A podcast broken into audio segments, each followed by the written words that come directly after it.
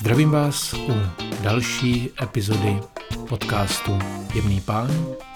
Podcastu, který si klade za cíl poskytnout vám, posluchačům, posluchačkám, více důvěryhodných informací ze světa oblékání mužů, ze světa jejich obouvání a používání doplňků.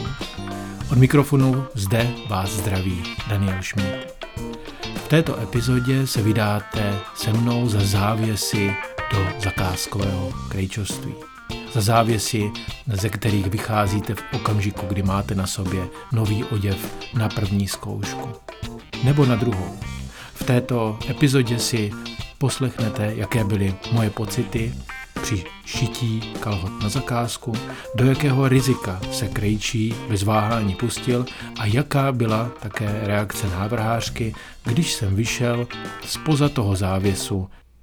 Předtím však, než se vydáme opět po schodišti toho činžovního domu nahoru do ateliéru, do krejčovského ateliéru, dovolte mi něco mále o krejčovském řemesle.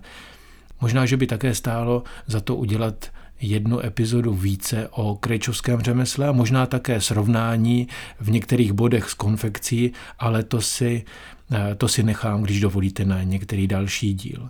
Zakázkové krejčovství, a to je nutné možná na úvod říct, není nějaká rozmařilost, nějaké šnik-šnak pro horních 10 eh, tisíc nebo pár nadšenců, fashionistů, kteří eh, doslova roupama neví, co dělat a proto chodí do krejčovství. Zakázkové krejčovství také zcela jistě není místem, kde se schází jen bohaté paničky a pánové, aby eh, dali na odiv svůj majetek a poté se chlubili před známými a přáteli, že toto mají odtud a tamto odtud. Krejčovství je zcela něco jiného. Možná jen pár bloků od domu, ve kterém bydlíte, nebo možná pár kilometrů od vesnice, ve které bydlíte, se nějaké krejčoství nachází. Každé z těchto krejčoství svým zákazníkům nabízí spousty výhod. Taková výroba oděvů je jedním ze způsobů, jak se do vašeho šatníku mohou dostat oděvy, které mají určitě vysokou užitnou hodnotu, jednoduše vydrží vám déle. Takové oděvy mají zcela jistě nadčasový střih a použitou látku, jsou tedy doslova antimódní, nereagují výrazně na žádné módní trendy a také jim tedy nepodléhají. Toto a následující bod, tedy žádná značka, respektive žádná viditelná značka, jsou pro mě osobně nejcennějšími vlastnostmi výrobků z krejčovství. Na oděvu, který máte z krejčovství, není vidět žádná značka, není tedy vidět, kolik oděv stál nebo nestál. Takto ušitým oděvem nedáváte najevo nic jiného než prostě, že máte styl a že jste upravení. Současný krejčovský svět v Česku a také na Slovensku je výsledkem pochopitelně rozvoje eh, konfekčních domů, tedy masové výroby oděvů a v našem případě také ještě socialistického a systematického ničení eh, tohoto řemesla jako všech ostatních řemesel. Pomyslnou ránu do zátilku se krejčovským salonům pokusila dát celá nastupující sekce takzvaného eh, fast fashion, tedy rychloobrátkových oděvů s jejich méně kvalitním oděvem z podřadných materiálů za pár stovek. Myslím si však, že právě tento bod, tedy že se rozmohla Eh, rozmohl prodej nízkohodnotných nebo nehodnotných oděvů eh, paradoxně způsobil také jejich reinkarnaci, tedy možnost, aby se opět rozvinul trh s vysokou kvalitou. Hm, předpokládám, že lidé jako vy, stejně tak jako já, chcete vyšší kvalitu, pokud se teda ve vás nějak extra nemýlím. Navíc já osobně nejsem tak bohatý, abych mohl kupovat laciné věci. Před několika málo lety jsem se právě proto rozhodl svěřit velkou část svého šatníku do krejčovských rukou a nejnovějším kusem v tom mém šatníku jsou ony v úvodu zmíněné kalhoty na zakázku. Nejčastěji jdete do krejčovství čtyřikrát. Tedy nemyslím jako celkově, ale za jedním kusem oděvu.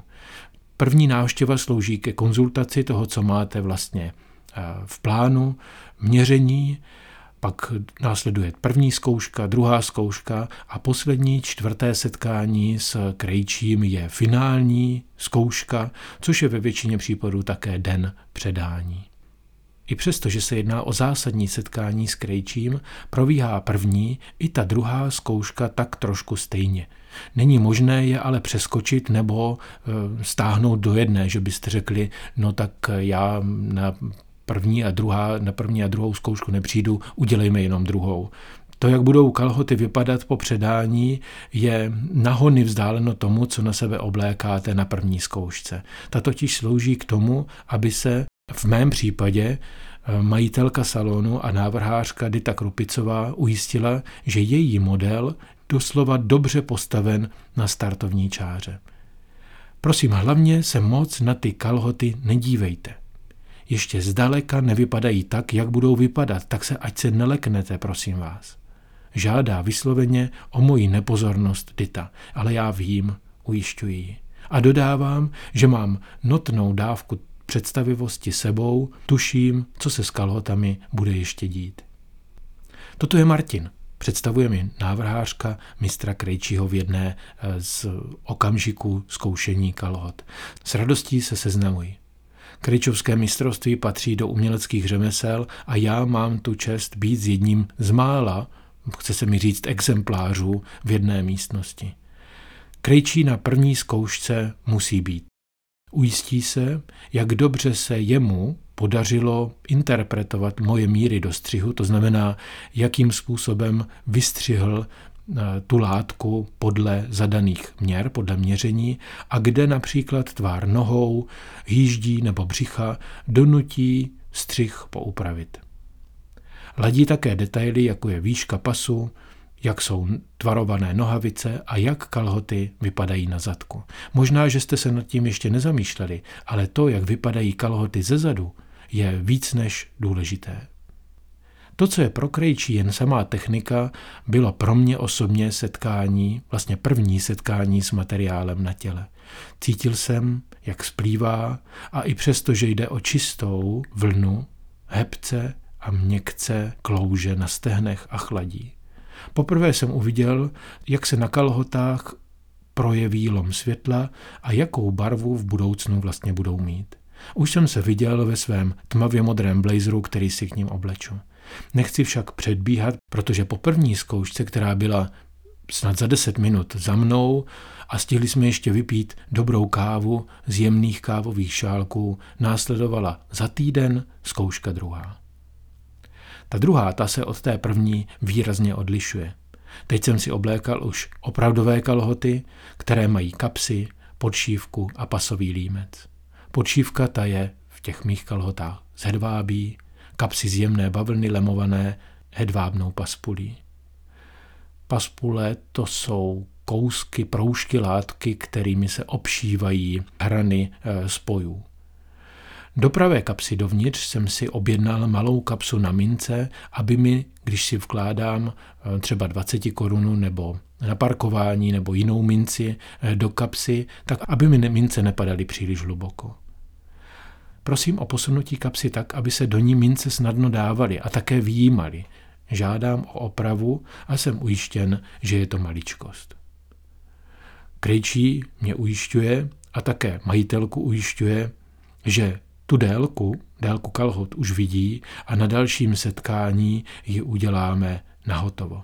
Prohlašuje, že to je zdravé riziko je připraven nést svoji odpovědnost za svoji práci. Jasným ano si obhajuje, že si je svým prohlášením zcela jistý a není důvod o něm pochybovat. Já s radostí mlčím. Přední části kalhoce doslova skví na každé straně dva záhyby a umožňují mi zažít dosud neprožité. Významně se podobají kalhotám, které jsem si vysnil. Kalhoty jsem si držel jednou rukou tak, aby mi nespadly, protože ještě neměly knoflíky a obouval si za pomocí dřevěné lžíce svoje boty. Jedině s botami totiž kalhoty vyniknou a jedině s botami je reálné, je reálně možné doladit jejich konečnou délku. Uznávám, je to proces plný detailní práce, avšak ten výsledek. A nyní mám pro vás pár úkolů. Dozvěděl jsem se od Dity Krupicové v zápětí poté, co jsem si kalhoty na druhé zkoušce vysvlékl. Vyberte si tady knoflíky a také sponky na stahovačky. Poté, co vybírám a úkol plním, jsem mlčením a smírným úsměvem obou ujištěn, že můj výběr je správný. Loučím se pevným stiskem ruky s krejčím a o trochu jemnějším stiskem s ditou. Dáme vám co nejdříve vědět, až budou kalhoty připraveny na předání. Myslím, že do dvou týdnů budeme mít hotovo. Je léto, tak ať si je ještě užijete.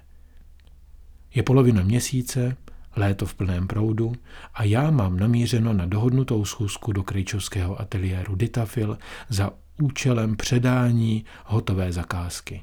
Nebudu vám na tomto místě tajit, jak jsem se těšil. Podobně, jako když si jdete vyzvednout cokoliv, na co se trošku těšíte, na co trošku čekáte a máte možnost se těšit a čekat. A právě ono čekání zvyšuje hodnotu výrobku, myslím si. Cokoliv, co můžete mít hned, tuto hodnotu postrádá. S oděvem na zakázku je to jako se vztahem k lidem. Lije jako z konve. Vystupuji ze stanice metra a jsem zasažen nepříjemným faktem. To není ten onen déšť, jak by se mohlo na první pohled zdát, ale nepříjemné je to, že nemám deštník a můj panamák ani můj oblek prudký déšť nemají opravdu v oblibě. Přeběhnu tam nebo mám počkat? Počkám, mám čas, navíc nevypadám dobře, když běžím v jedné ruce klobouk s mojí taškou a v druhé kožený víkender na přepravu kalhot. Čekám raději pár minut a v jedné z přestávek prudšího deště svižným krokem, který sice cáká na kalhoty, mířím k cíli. Vím, že jsem o trošku dříve, budu však rád, pokud budu moci třeba ve foaje ateliéru počkat. Omlouvám svůj dřívější příchod tak trošku udýchaně do mikrofonu u zvonku. Porušuji záměrně dobré mravy, abych se vyhnul promočení oděvu. Dřívější příchod opravdu není ta nejlepší volba, nerad to přiznávám, ale je to tak. Zkrátím to, když dovolíte. Necelých deset minut po přívětivém přijetí v ateliéru je mám na sobě. A nemohu se na ně vynadívat. A oni dva na mě taky ne. Dita i Martin, který u předání nesmí chybět, mi s viditelnou nedočkavostí tahají mlčky slova mých dojmů z úst. Jen jejich zdrženlivost a decentní přístup způsobují, že mám možnost užívat si nových kalhot sám, bez jakýchkoliv dotazů, komentářů a vysvětlování. Jsou naprosto výjimečné. Ještě jsem na sobě neměl nic podobného. Jsou jako vánek, jako pírko. Skvěle sedí a přitom je necítím na těle. Koutkem oka jsem zahlédl, že Dita radostí objela mistra Krejčího kolem krku. Na chvíli se to decentní, sice přátelské, ale profesionální chování ztratilo v emoci. Těšili se na moji reakci. Mají oba radost, že kalhoty vypadají tak, jak vypadají. Jsem donucen chodit tam a zase zpět. Sledují každý z mých kroků, co dělá látka při tom pohybu, co dělají nohavice při takovémto kroku a jak se tváří ona načechraná přední část. Já jsem nadšen.